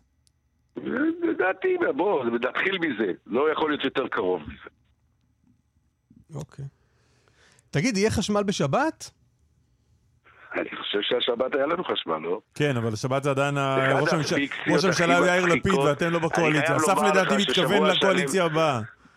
שבוע שלם הסתובבתי מאולפן לאולפן א', זה נמצא בהסכמים הקואליציוניים כבר, אה, לדעתי, לפחות עשור או שניים. שמה? הנושא הזה שמדינת ישראל תעודד אגירת חשמל אה, ותעודד את הפרויקטים של אגירת חשמל. אחד, אגירה באלף, כן. לא, למצוא אנחנו- אוטומציה. כן, לא. הגירה. כן. אנחנו רוצים שהחשמל יישאר פה. כן, החשמל שיצא מפה זה נפולת של נמושות. כן. כן, כן. ירידת אה, חשמל אגירת בארץ. חשמל, דרך אגב, זה, אחד הדברים שיכולים לפתור את אה, הסיפור של רידינג. אה, אה, משרד האנרגיה משקיע בזה המון. לא, לא, אבל אמרת זה בהסכמים הקואליציוניים, לא הבנתי. אה, אה, מה קורה כן. עכשיו, מכיוון שזה המון שנים גם בהסכמים הקואליציוניים? הסכימו בהסכם הקואליציוני שהנושא של אגירת חשמל, למשל הנושא של הבטריות, של אגירת חשמל, הצו המיסים שלהם הולך להסתיים בעוד אה, חודש ימים. אה, וצריך לחדש את זה. זה אחד. שניים, אה, יש דיאלוג עם חברת חשמל שאני אישית כבר ניהלתי אותו לפני שני עשורים. על הנושא של אותם שני אנשים שעושים את הוויסות חשמל בשבתות, שיוכלו לעשות את זה באוטומציה, וצריך למצוא פתרונות טכנולוגיים לדבר הזה. בלי שיעלה כסף. זאת אומרת, כל השנים הדבר הזה היה בהסכמים הקואליציוניים. לא, נכון. לא יישמו את זה עד היום, אל דאגה, לא, לא יישמו יישמו, את זה גם מקומות, ש... הפעם. יש מקומות שזה קורה, לא, לא, לא, לא, זה לא נכון, אמרתי. הנושא הזה של המכס והמיסוי על ה... לא, אבל מה אתה אומר? בעצם שום. דבר, אתה אומר בעצם שום דבר לא ישתנה. נכון, מה שהיה הוא שיהיה. נכון. תגיד, את העניין הפרסונלי שלך פתרו? אני לא יודע על בעיה פרסונלית, אני רגוע לגמרי. לא, לא. אין בעיה פרסונלית. כמובן, אסף התכוון לשאול מה מה אתה הולך לעשות בשנים הקרובות. אני הולך להיכנס ל- לכנסת, אה, לנסות אה, לטפל ביוקר המחיה, לנסות לטפל בבירוקרטיה. לא, רק, אה, רק נבהיר, אתה מקום, אתה מקום. היום, איזה מקום אתה ברשימה? אני מקום שמיני. מקום שמיני, ו- ויהדות התורה קיבלה שבעה מנדטים. נכון, ולכן, אה, ויש אה, חוק נורבגי שהעבירו... זה לא פעם ראשונה, נכון, יצחק. פינדרוס, שקורא לך שאתה אחד אחרי? מקום שמיני באופן טבעי, זה אחד אחר. לא, הייתה פעם בדיחה כזאת, היה ש- פעם אחת שקיבלו שביהדות התורה מנדטים. מקבלים פינדרוס פחות אחד בדרך כלל. כן, כן, היה פעם אחת שקיבלו שמונה מנדטים. כן. אז אוקיי, אז יש, יש תפקיד כבר ש... שהובטח לך? אה, לא, לא, אמרתי, אני רוצה להיות בכנסת, אני רוצה לפעול בכנסת. זה מה שרציתי. לא, אבל העניין של איזה תפ... אחר, העניין, העניין של. איזה תפקיד אה, פינדרוס יקבל לכשייושם החוק הנורבגי והוא ייכנס ב- אני אהיה לכנסת? בכנסת, זה מה שביקשתי, שאלו אותי אם אני רוצה אה, תפקיד, אמרתי שלא. אה, לא סגרו איתך שתהיה יושב ראש ועדת בריאות? אה, לא, יושב ראש ועדת בריאות הולך לש"ס. ש"ס. איזה ועדה היית רוצה? אנחנו פה, הוועדה המסדרת כרגע. אם היה, אם היה ליהדות התורה את ועדת הבריאות, יכול להיות שהייתי מבקש, כי אמרתי שוב, הנושאים שאני אוהב לעסוק בהם זה הנושאים של הביורוקרטיה והנושאים של השירות לאזרח, ובריאות הוא אחד מהם, כי בתי החולים סובלים ממצוקה גדולה מאוד, בעיקר אני כירושלמי מכיר את זה משערי צדק בן כרם, ומכיוון שש"ס קיבלו את זה, אז אני סמוך ובטוח שהם יעשו עבודה טובה. יפה. יצחק פינדרוס, יהדות התורה, תודה לך. אם תוכלו לעזור לי להיות חבר ועדת בריאות, אני אשמח. אנחנו נשתדל. יופי, תרשום שם תודה. בפנקס, אה, אסף. תודה. אנחנו רשמנו לעצמנו את זה. תודה רבה לך. בוקר טוב. חבר ועדת בריאות, פינדרוס תרשום, נטפל בעשר אחרי התוכנית. עכשיו אנחנו לקייב. דימה, שלום. בוקר טוב. מה נשמע? מה שלומך? תודה רבה, בסדר. מה קורה בקייב? משתדלים לחיות. מה קורה בקייב? נו, אני עכשיו שמעתי את הדיונים שלכם על ה... אה, צריך אה, לייצר חשמל בשבת או לא צריך לייצר, נכון? אז אה, מי אתה אומר, תנו לי חשמל, לא אכפת לי באיזה יום. כן, כן, לא אכפת לי. או שלמי שיש בעיה עם זה, מוזמן לבוא לקייב בשבת ולחיות פה, כי אין פה חשמל בשבת. אז בסדר. אבל זה לא בכל קייב, נכון? סליחה? באיזה... כמה רכבים האזורים שבהם אין חשמל? כמה רכבים בקייב? כמה אזור במ- גדול, כן, שאין בו חשמל. אה, כמה אזור גדול. אה, שהוא בלי חשמל? כן. או, אז אה, בעצם אה, אתה לא יודע בדיוק את הגיאוגרפיה של אוקראינה, אז אה, אוקראינה היא רק אזור של קייב או מחוז של קייב, כן? זה גודל של ארץ ישראל, כולה. ואז יש לנו 25 מחוזות כאלה. וכרגע באוקראינה יש מצוקת אה, בחשמל אה, בכל המחוזות, אה, והפסקות חשמל קורות כל יום. בעצם נותנים לנו עכשיו חשמל 3-4 שעות ואז שיש הפסקה. ושלשום כשהייתה התקפה גדולה רוסית אה, של טילים אה, במערכת חשמל, אז הייתה לנו הפסקה ליממה בעצם. אז אה, ככה אנחנו חיים, ואני יכול להגיד שאפשר אה, להתרגל להכל, ובעצם אה, עשי- עשינו כל מיני הכנות. אה, לחיים כאלה, שלא תמיד יש לך חשמל, ואתה אף פעם לא יודע האם יהיה חשמל בעוד שעה, כן? אז צריך... אה, דימה, אולי תן לנו הכל עוד ל- לפני החשמל, שהוא התוצאה של, של אה, זה, אה, איזשהו תיאור של איפה עומדת המלחמה כרגע, מבחינתכם. מבחינת אה, אזרחי אוקראינה, מלחמה נמשכת בלי הפסקה ובלי ירידה בלחימה כבר עשרה חודשים. ובעצם אה, כל, אני לא, אני לא מכיר אה, אזרח אוקראיני שלא מבין למה היא מתנהלת בעצם, אז אה, מלחמה כמו מלחמה, זה מלחמה על קיומה של המדינה הזאת. יש, יש סוף שנראה באופק? אין סוף. אין סוף לזה באופק. כי אני יכול להגיד ככה, במילים הפשוטים, אם רוסיה תנצח אז לא יהיה אוקראינה, ואם אוקראינה, אז רוסיה תישאר. אז אה, זה בעצם המצב. אבל המלחמה נמשכת, טילים נופלים. טילים נופלים, כן. וטילים מכל הסוגים. לא רק טילי אה, שיוט שמגיעות לכל אה, פינה באוקראינה. בחזית, במחוזות שסמוכות לחזית, אז הטילים יותר ארוכי, אה, אה, ארוכים, יותר קצרים, נופלים כל יום בכמויות אה, גדולות. וכמה המצב אצלכם קשה בקייב? האמת שבקייב אה, לא כל כך גרוע, כי בעצם אה, המערכות אה, חיוניות אה, מצליחות לתפקד פחות או יותר. זאת אומרת, אם אין חשמל בוודאי אה, יש פה ושם אה, דברים שלא פועלים, אבל למשל אה, סופרמרקטים או חנויות מזון אה, גדולות, אז הם רכשו גנרטורים ואז הם עוברים לגנרטורים. גם אזרחים שיש להם כסף, אז הם גם קונים גנרטורים וכל מיני... למשל, אצלי גם יש בבית עכשיו סול, כמה סוללות קטנות למכשירים אה, כמו מחשב וראוטר, ויש גם גנרטור חדש שקניתי לא מזמן, אז אה, פחות או יותר אנחנו מוכנים. הבעיה זה חימום, כי בעצם אה, עכשיו שיא החורף והטמפרטורות ירדו כבר ל...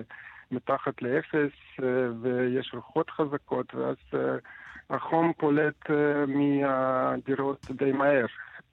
ואם אנחנו ניקח בתים פרטיים, אז הם מחוממים בעצמם על ידי כל מיני דודים שעובדים בדרך כלל על גז, אבל הדודים האלה גם צריכים חשמל כדי לספק את החום לכל הבית, כן? Mm-hmm. יש את הבתי רב-קומות שרוב האוכלוסייה בעצם גרה שם, אז בבתים האלה החימום הוא מרכזי בדרך כלל. ואז uh, החימום הזה ברוב המקרים הוא לא כל כך קשור לחשמל. זאת אומרת, uh, אם יש פגיעה בתחנת חימום מרכזית, כן, נפסק החימום, ואם לא, אז למשל Okay. אוקיי. בדירה יכולה להיות הפסקת חשמל, כן. אבל אין הפסקת חימום, וזה יותר טוב. כן. דימה, אה, תחזיקו מעמד, תודה רבה שדיברת איתנו. תודה, תודה, דימה. אין בעיה מה. להתראות. שבוע טוב. ביי.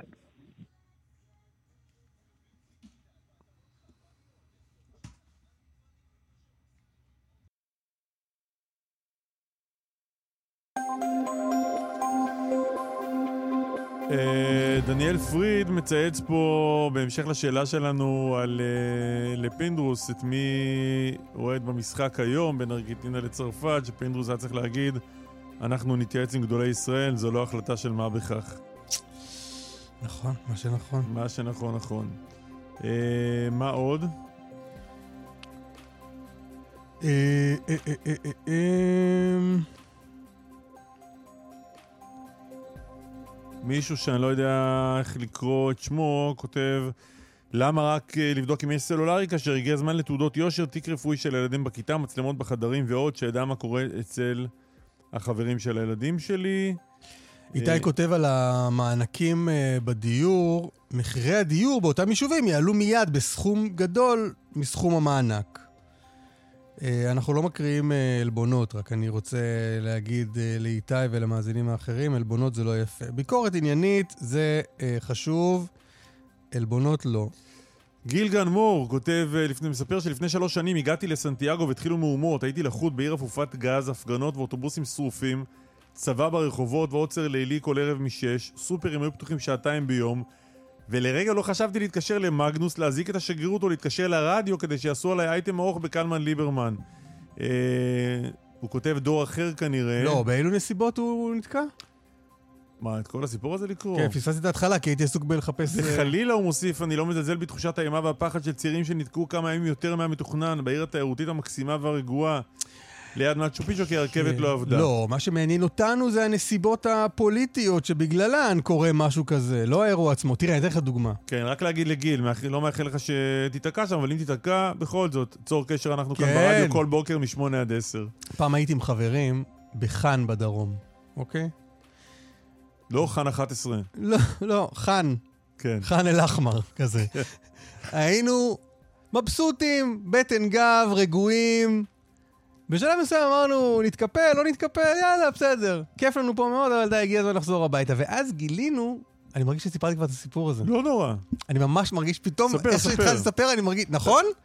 איתמר. לא, דרוקמן יש לו זיכרון להכל. ספר, נו. שלוש, זו הפעם השלישית? אבל אני לא זוכר. לאנשים בגיל לא... שלי שלא זוכרים מה היה, נו. לא נעים לי. נו, באתי להתקפל ו... ואז גילינו, כן, עכשיו אני זוכר שסיפרתי את הסיפור הזה. ואז גילינו שה... איכשהו, זה, המפתח ננעל באוטו ואי אפשר, אי אפשר, אי אפשר, אי אפשר לצאת. הזמנו מונית ספיישל מאזור המרכז עד לחאן, למה אתה צוחק? לא, לא, לא. עד לחאן, אה, המפתח הרזרבי הגיע עד לזה.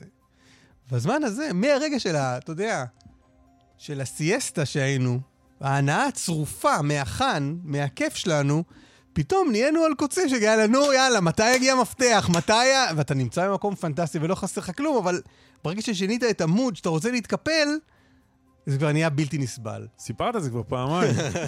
מנוול. משעמם. מנוול. דרך אה, ירושלים תל אביב, זה שלך? כעונש, לא, זה שלך. דרך ירושלים תל אביב עמוסה מחלף שפירים עד קיבוץ גלויות, בכיוון ההפוך עמוס ממחלף ענווה עד שורש, איילון לכיוון צפון עמוס ממחלף קוממיות וקיבוץ גלויות עד השלום, דרומה מהרצליה עד השלום. איך אה, נזכרתי שסיפרתי? ספר את הסיפור הזה אז עם ה... שנתקעתם בנגב היה עם המפתח. היינו בחאן, פרסומות ונחזור. לא יצא לנו לדבר על זה, אבל היום אה, הגמר של המונדיאל, אסף. גמר שלה, מה? מונדיאל. אחרי זה אני אסביר לך מה זה. אה, או שפינדרוס יסביר לך, או דוד ביטן, או מישהו מכל זה עם הכדורסל? בדיוק, כמעט. עמית אה, לבנטל הוא פרשן המונדיאל של כאן, עמית שלום. שלום חברים, בוקר טוב. וליאן וילדה הוא אה, שליח אה, כאן ב' לקטאר. ליאן, שלום גם לך. שלום לכם מדוחה. אה, בוא נתחיל איתך, ספר קצת על האווירה שם, ביום שהולך לסגור את העסק. כן, אה, מתוח אה, מאוד, בעיקר ארגנטינאים ברחובות שעדיין מנסים להשיג כרטיסים, יש אלפים רבים פה, אה, אפילו יש סברה שמעל 7,000 ארגנטינאים בלי כרטיסים, מחפשים פה כרטיסים ב- בנרות, המחירים מאמירים במה שנקרא באמצעים הלא מקובלים ל-3,000 דולר אפילו. אז 3,000 רבים דולר רבים- הכרטיס. רק הכרטיס, ויש פה כאלה שהגיעו בקונקשנים מטורפים ושילמו 8,000 דולר גם על טיסות בלי כרטיס. בקיצור, כמה אה, אנשים יהיו מחפשים- באיצטדיון ו- ו- וכמה כמה יהיה בקהל? 88,966 צופים. זה, זה הנתון המדויק של מי שיהיה, ואני מבטיח לך שיהיו עוד אלפים רבים מחוץ לאצטדיון ועוד אלפים רבים בפנזונים אה, לצפות במשחק, מי שבאמת לא ישיג כרטיס. אז הרוב המכריע יהיו ארגנטינאים. אה, התקשורת הצרפתית מדברת על משהו כמו 4,000 צרפתים שיהיו כאן. אה, יש לזה כל מיני סיבות, גם אה, טרום הטורניר, אה, בכלל האוהדים האירופים פחות הגיעו לטורניר הזה, גם בגלל מחאות על מה שהיה בקטאר בבניית האצטדיונים וכולי, אבל בסוף יהיו פה משהו כמו 4,000 צרפתים, כך שביציעים לפחות הארגנטינאים כן, זה- ההסבר, האירופאים... חלק, מה? חלק. לא- לא המלא? אבל חלק כן. אז מה עוד? למה למה פחות אירופאים? תשמע, יש פה המון, קודם כל יש פה מבחינה גיאוגרפית המון אה, אה, אסיאתים, אפריקנים שמגיעים לכאן, זה יותר, לא, יותר קל ארגנטינה אבל לא... ארגנטינה זה טירוף מסוג אחר, ארגנטינה עכשיו במשימה. מהמם. כל הארגנטינאים שדיברתי איתם, כולם אופטימיים קודם כל, כולם אומרים זה שלנו הפעם, לא יעזור, הנבחרת הזאת מאוחדת. יש איזושהי תחושה ששום דבר לא יכול לקחת, ויש פה כמובן את הסיפור של מסי, כולם רוצים לראות את המשחק האחרון שלו בנבחרת. אז uh, דיברתי עם אוהדים שבכו שאין להם כרטיס ממש, uh, אבל uh, זה, זו, זו הסיטואציה. יש פה הרגע מחאת כרטיסים, או טוענים שההתאחדות הארגנטינית לא הפשירה כרטיסים שחזרו אליה, ושיש קומבינות. כמו, כמו תמיד, יש uh, גם בצד הדברים היפים דברים פחות יפים. היו כאן ממש מחאות מול המלון של uh, אנשי ההתאחדות הארגנטינית. אה, וזהו, עכשיו הכל אה, ייקבע על המגרש, אה, כל ענייני האוהדים בסוף. האוהדים, איך אמרו חלק מה- מה- מהאנשים, גם בצרפת, גם בארגנטינה, האוהדים לא משחקים בסוף. אז צריך גם לנצח בכדורגל. עמית, מסי זה הסיפור, נכון? כן, מסי זה מעל הכל פה בסיפור הגדול בגמר הזה, הרצון של מסי בעצם לצאת סוף סוף מהצל של דייגו מרדונה.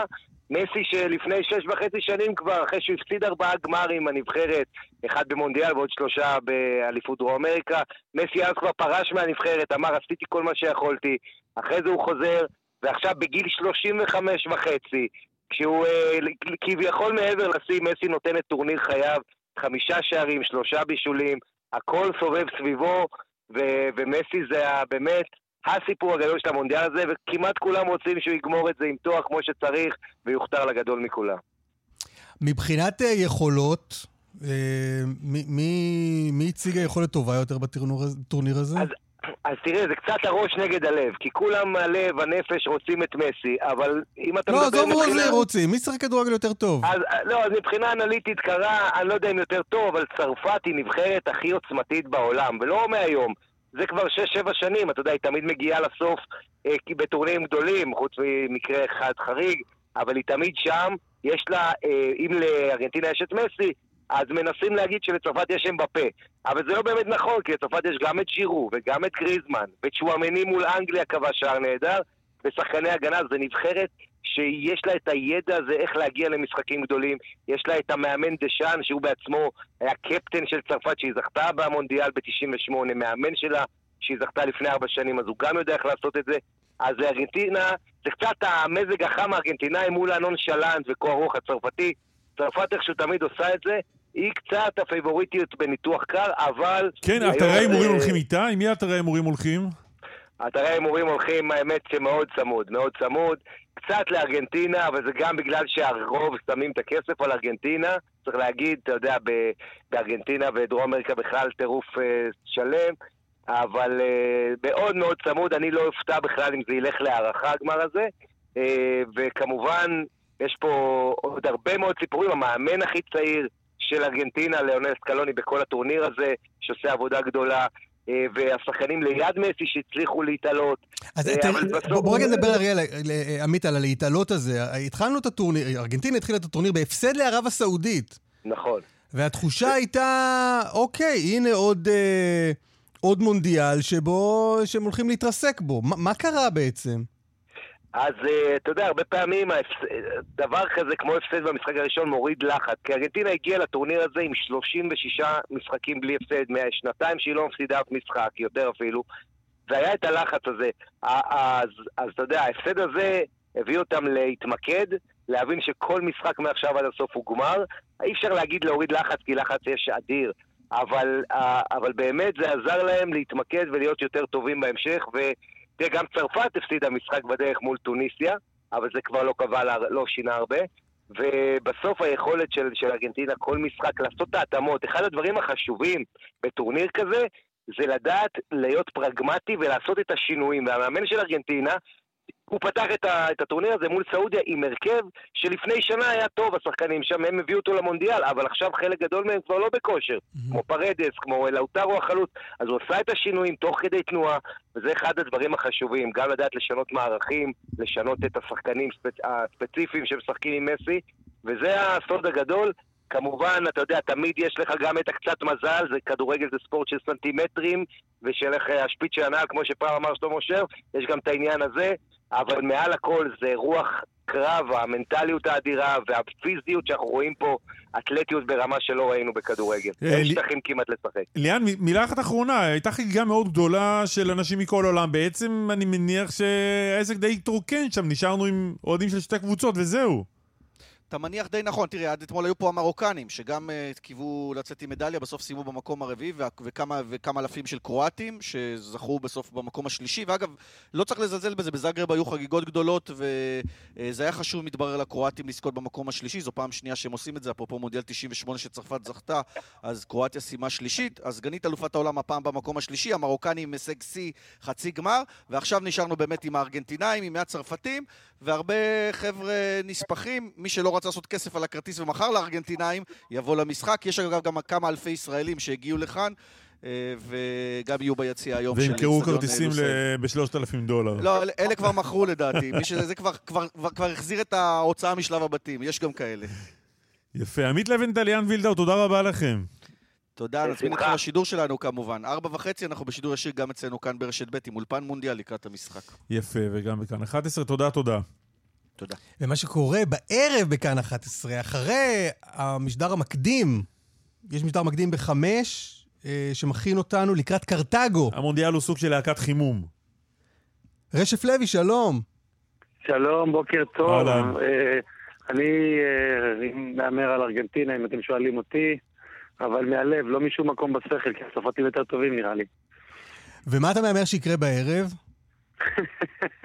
אני מאמין שכמות הפרומואים המטורפת שעשו בכאן 11 לקראת העלייה של קרתגו, אנשים ידעו שיש היום בערב שתי פרקים, אני מקווה שהם גם יבואו לראות ש... שהסקרנות תנצח את האינסטינקט אה, לא, של הסקר- סקרנות היא מילה. נכונה. צריך להגיד, אתה גם אה, מיוצרי אה, ומפיקי הסדרה הזאת שעולה הערב בכאן 11, וגם משחק. אז, אה, אז שני דברים אני אגיד לך על הדבר הזה. קודם כל, מי שעשה את הסדרה, מי שכתב אותה, זה תומר שני, שהוא אה, השותף שלי לכתיבה. כבר שבע שנים אנחנו כותבים ביחד, כתבנו ביחד גם את הסדרה נחמה, ואח שלי ינץ לוי שכתב איתנו, אז הפעם כתבנו בשלישייה, מה שנקרא, ינץ המוכשר, שגם כתב את הספרים של הרפתקאות דריה וסבא אליהו היה קטן. ומי שהפיק אותה זה יואב גרוס, אז, אז, אז כאילו, אלה האנשים. אני משחק שם בתפקיד, והדבר הכי משעשע בתפקיד שאני משחק זה שהוא מופיע מאוד חזק בפרומו. רגע, אנחנו כבר שלוש דקות בתוך השיחה לא, רגע, רגע, לא מאוד חזק. מזהה אותי. רגע, מה? כן, סליחה, סליחה, סליחה. מה התחלת להגיד? לא, אה, מופיע היה לכם בחזרה. תוכנית לשיחה, פתאום אני קולט שעשינו משהו רע. מה, מה אתה... לא, לא, הכל לא, בסדר, רגע. קלמן עוד רגע ננזוף בשנינו, אבל אה, אה, מה התחלת להגיד? אה, התפקיד חזק בפרומו?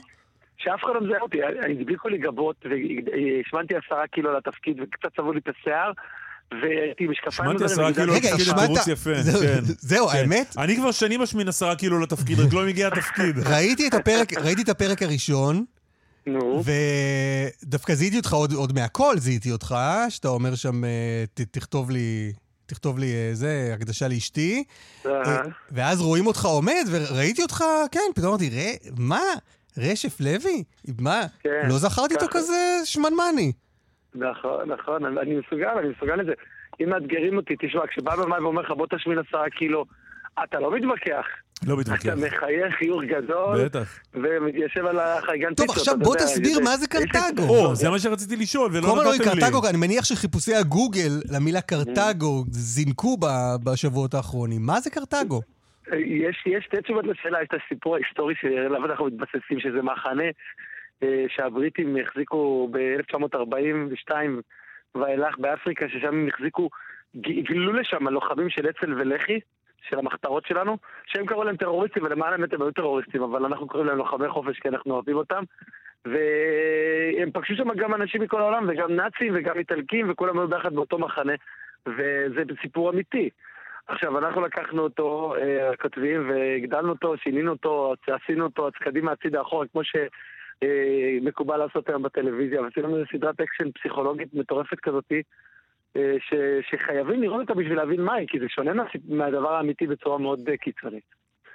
אה, לכן הסקרנות תימשך, חייבים לראות, אי אפשר להסביר את זה כל כך, כי זה גם על הומור שחור, וזה גם על... אה, זהו, אה, יש, יש שם אווירה, יש שם. אווירה מעט מבודחת. כבר על ההתחלה אתם מדברים על 1942 כשנה הקטלנית בהיסטוריה של העולם, ויש שם איזו אווירה קצת אה, מחויכת. זה היה... לקח קצת זמן להיכנס לווייב שלכם. לוקח, אה, יכול להיות שכן, אני מאמין שזה לוקח קצת זמן, בגלל, יש שני פרקים, אני חושב שמי שיגיע לש, לסופם של שני הפרקים יבין את הראש לגמרי. זה, זה, היום, מי שרואה היום טלוויזיה של סדרות, רואה את מה שעושים לא רק בנטפליקס, גם ב- בהולו וגם באפל TV וביורשים נגיד, ב-HBO ודברים כאלה, הוא יבין מה אנחנו יכולים לעשות מיד, כי זה בסופו של דבר סדרה מודרנית, סדרה שמתכתבת עם, עם מה שעושים בעולם, וב- ומה שמאוד השפיע עלינו כיוצרים זה ה- מה שאנחנו קוראים לו המאסטרים הגדולים של, הגדולים של הקולנוע. וכל היוצרים הגדולים של פעם, שעשו סרטים כמו הבריחה הגדולה נגיד, או סטאלג 17 של בילי ויילדר, אז אנחנו מתכתבים עם, ה, עם הקולנוע ועם האמנות הזאת של לקחת אקשן ו- והומור אוקיי. ומתח ואלימות ומערבבת אותם ביחד, וזה דבר שהוא כיף לצופה בסופו של דבר. טוב, זה- אז אנחנו צריכים לנעול פה. אה, אז הערב, קרתגו, כאן 11, רשף לוי, תודה רבה. יאללה, תבואו תודה ובהצלחה. ביי ביי. ביי ביי.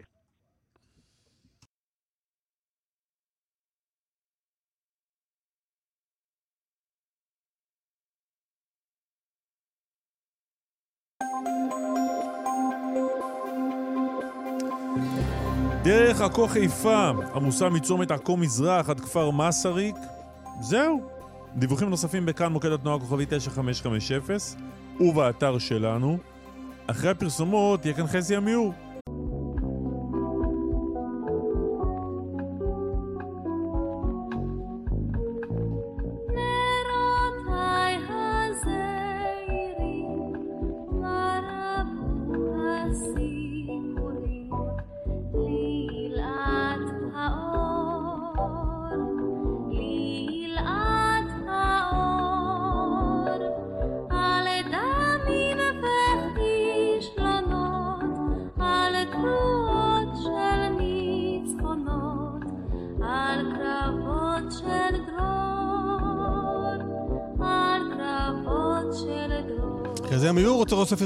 ישראל בספרייה הלאומית, שלום. שלום, שלום. בוקר טוב, בוקר טוב קורה? לשניכם.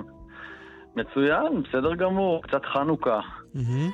אה, טוב, שניכם, אה, מי, מי מהמאזינים לא שר ורקד, אה, לא יודע, הציג במסיבת חנוכה את השיר הזה על אה, נרותיי הזעירים, ששמענו, אנחנו שומעים פה את רוחמה רז ששרה. אה, כי זה אחד השירים הכי עתיקים, שירי חנוכה הכי עתיקים, כבר 125 שנה לפחות. אה, אליהו הכהן שגילה שהמלחין הוא צבי הרמן ארליך, הדגיש שגם גם הוא וגם גם המלחין וגם המחבר, מוריס רוזנפלד, היו שניהם עיוורים. כדאי לחשוב על זה רגע בפעם הבאה שאנחנו שרים אה, לילאת האור, על אה, נרות שמספרים לנו. סיפורים. כן, ורוזנפלד היה משורר יידיש די בולט, והוא כתב את השיר הזה על נרות שמספרים על גבורה יהודית, על קרבות של דרור בימים עברו. וימים, לפי השיר, שהלב נצבט מהמחשבה שאין תקווה ממשית שהם אה, יחזרו. יושבים בגלות ונזכרים בעבר הזוהר. אבל אז השיר הגיע גם לארץ, וכאן הוא תורגם לעברית. בארץ הוא קיבל כבר את האופי הלאומי החדש שלו, ברוח הציונית הזאת של אה, מכבים, כאן ועכשיו. אה, קום עלה וכבוש, קום והתעורר וכולי. יש איזה מאמר יפה באתר הספרייה הלאומית על התרגומים, אני מציע לקרוא. אז בואו נאמר שזה די מתבקש, הציוניזציה הזאת של השיר, זה נכון. אבל בואו נחזור רגע לסיטואציה הזאת, המסורתית של ישיבה מול הנרות, מתחיל מהערב, במשך שמונה לילות יושבים, והרושם שהנרות אה, מותירים בנו כילדים. אה, אז שוב, נכון שהציונות הפכה את חנוכה למוקד אה, של חינוך, לחינוך לאומי, לא רק לילדים אגב, גם למבוגרים, אבל חנוכה היה במשך מאות שנים, אלפי שנים, מין גחלת לוחשת של, של הרגש הלאומי, שמה שאפשר את ההתעוררות של הציונות. ואני רוצה לתת שתי דוגמאות קצרות לכוח של החוויה הזאת של נרות חנוכה, מה שזה עושה לילדים, ש, ש, שיכול פתאום לפרוץ החוצה. על שני ילדים שגדלו בסביבה מתבוללת, והנרות אה, הביאו אותם בדיעבד להתמסרות מוחלטת לציונות. או לפחות החוויה הזאת אה, המשיכה לחיות בהם. חנוכה 1897, שלושה חודשים אחרי הקונגרס הציוני הראשון, בנימין זאב הרצל כותב סיפור לעיתון הציוני שלו. אה, על הסיפור הוא קורא המנורה, והוא מתאר שם איך הגיבור, שהגיבור הוא בעצם הוא עצמו, יושב כילד עם אבא שלו מול הנרות וסיפורי הגבורה היהודים שהנרות סיפרו לו, ואיך עכשיו הוא עצמו מושיב את הילדים שלו כל ערב מול הנרות ומספר להם את סיפורי המכבים וארץ ישראל והמרד, והנרות והסיפורים האלה מדליקים את הגחלים הלוחשות האלה. והרצל אומר, המנהג המסורתי לא נראה כמשהו מת וקפוא, כך זה עבר מדור לדור, תמיד הודלק נר בנר. כך, כך אמר הרצל. והשנייה היא חנה סנש. לפני שנתיים קיבלנו כאן בספרייה הלאומית את הארכיון שלה. הייתה שם מחברת בהונגרית בכתב יד יפה כזה, שבה סבתא שלה העתיקה שירים שחנה כתבה כילדה. וכשהיא הייתה בת 12, במשפחה רחוקה מאוד מהציונות, היא כתבה שיר שהיא קראה לו חנוכה, וככה זה נשמע בתרגום לעברית. יום חנוכה מתלקחים הנרות, כל לב יהודי מתפעם אדירות, מחזות עתיקים על ליבנו עולים וכולי. הנרות הללו יעודדונו בכל לב, בכל עת, אל תירא ישראל עוד חזון למועד. חנה סנש בגיל 12. חנה סנש בת ה-12. במשפחה הונגרית, לא עברית ולא ציונות ולא שום דבר. עברו רק ארבע שנים, והיא נעשתה, נגד כל הסיכויים, נעשתה ציונית, ולא רק נעשתה ציונית, כמו שאנחנו יודעים, עלתה לארץ והפכה לסמל הציוני הכי חזק שיכול להיות. יפה. כך שגם בלי הציוניזציה הזאת, גם הגרסה הגלותית, דווקא היא מסמלת את הפוטנציאל האדיר שהיה המאור. בחנוכה. תודה רבה. תודה, חנוכה. שמח, חזי. חנוכה שמח. איתמר דרוקמן, נדב רוזנצוויג, אגדה סיוון, חיים זקן, אהוד כהן, קלמן ליבסקין, תודה רבה. אסף ליברמן, להתראות, חנוכה שמח.